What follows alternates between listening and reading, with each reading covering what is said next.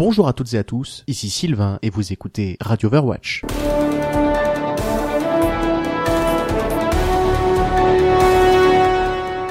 Bonjour à toutes et à tous, mais surtout très très bonne année 2017. J'espère que tout va pour le mieux pour vous et que vous avez passé d'excellentes fêtes de fin d'année.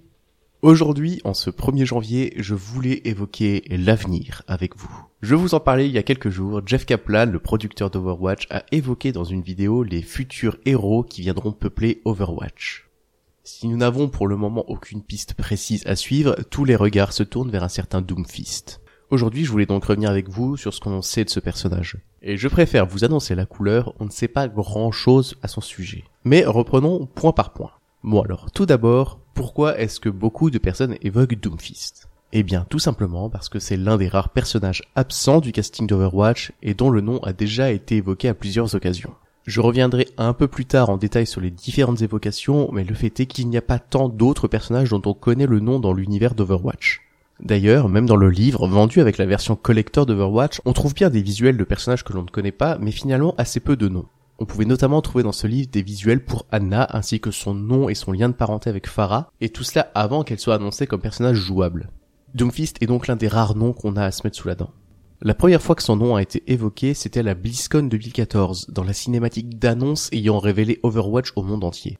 Notez d'ailleurs que dans la version française de ce trailer, son nom est traduit par « Point d'enfer ». Donc à voir si cette traduction sera conservée ou non si le personnage devient jouable, mais ce ne serait pas le premier héros dont le nom changerait entre la VO et la VF. Nous avons notamment le cas de Widowmaker, renommé Fatal, Junkrat, renommé Chacal, ou encore Reaper, renommé Faucheur.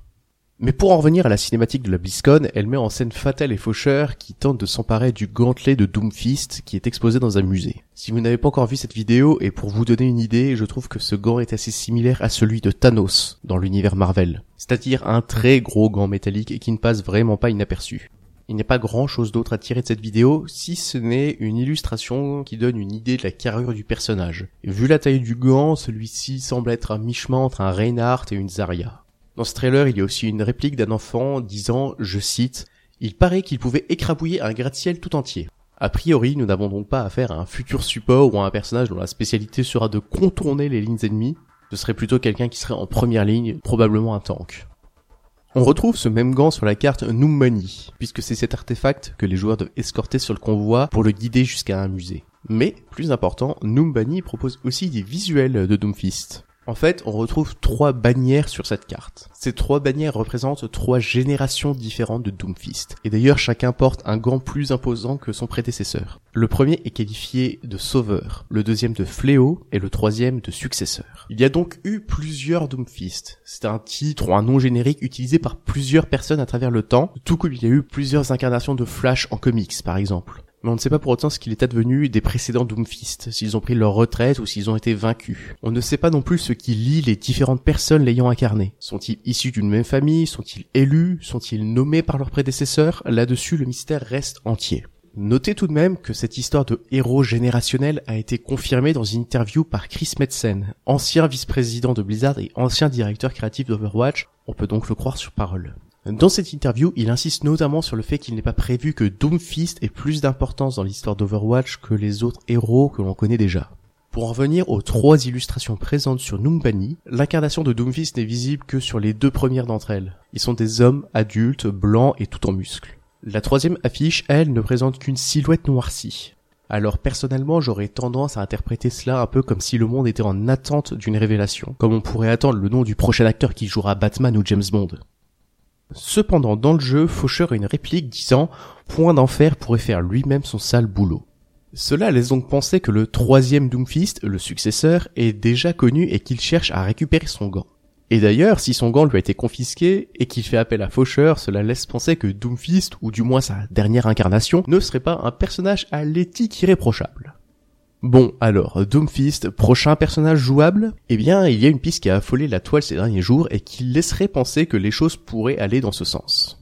En fait, l'acteur américain Terry Crews avait dit il y a déjà quelques temps sur les forums de Reddit qu'il était très intéressé pour incarner vocalement Doomfist. Et ce même Terry Crews a été pris en photo dans les locaux de Blizzard mi-décembre, c'est-à-dire une semaine à peine avant que Jeff Kaplan annonce qu'un futur personnage jouable entrait dans une phase de production plus avancée. Donc forcément, tout semble coller. D'autant plus que cela fait au bas mot 2 ans que les équipes d'Overwatch peuvent plancher sur ce que pourrait être Doomfist en tant que personnage jouable, puisqu'il était déjà mentionné dans la cinématique de la BlizzCon en 2014. Mais pour ma part, je n'irai pas m'emballer aussi vite pour autant. Tout d'abord parce que Blizzard n'a, à ma connaissance, jamais embauché de nom connu pour ses jeux. Lorsqu'un nom était associé à un jeu, c'était plutôt dans le cadre de la promotion de ce jeu.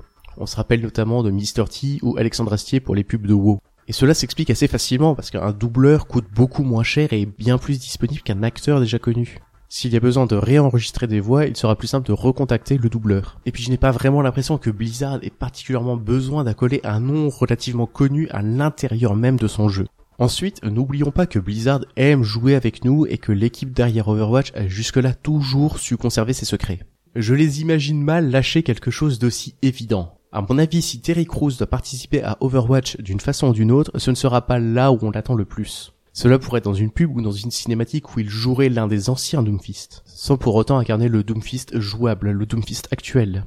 Enfin, et pour finir, je pense que tout le monde chez Blizzard est conscient que Doomfist est attendu. Il y a encore largement matière pour faire monter la pression autour de ce personnage, et ils ont déjà montré qu'ils savent le faire avec son bras il y a quelques mois. Sortir Doomfist par exemple au premier trimestre 2017, c'est le priver d'une annonce en grande pompe alors que c'est l'un des rares personnages attendus. Mais le garder sous le coude un peu plus longtemps, c'est potentiellement pouvoir le présenter à la BlizzCon 2017. Bon, évidemment, je peux me tromper. Doomfist sera peut-être le prochain personnage jouable. Mais il n'y a vraiment rien de sûr à ce sujet pour le moment. Car pour résumer, Doomfist est juste l'un des personnages non jouables que l'on connaît le mieux dans l'univers d'Overwatch. Voilà, je pense avoir fait le tour, donc c'est tout pour aujourd'hui. Mais avant de vous quitter, je voulais profiter de ce premier numéro de 2017 pour vous remercier de l'accueil positif qu'a reçu Radio Overwatch jusqu'à présent. Pour information, vous pouvez maintenant vous abonner au podcast via iTunes ou via n'importe quelle autre application de podcasting.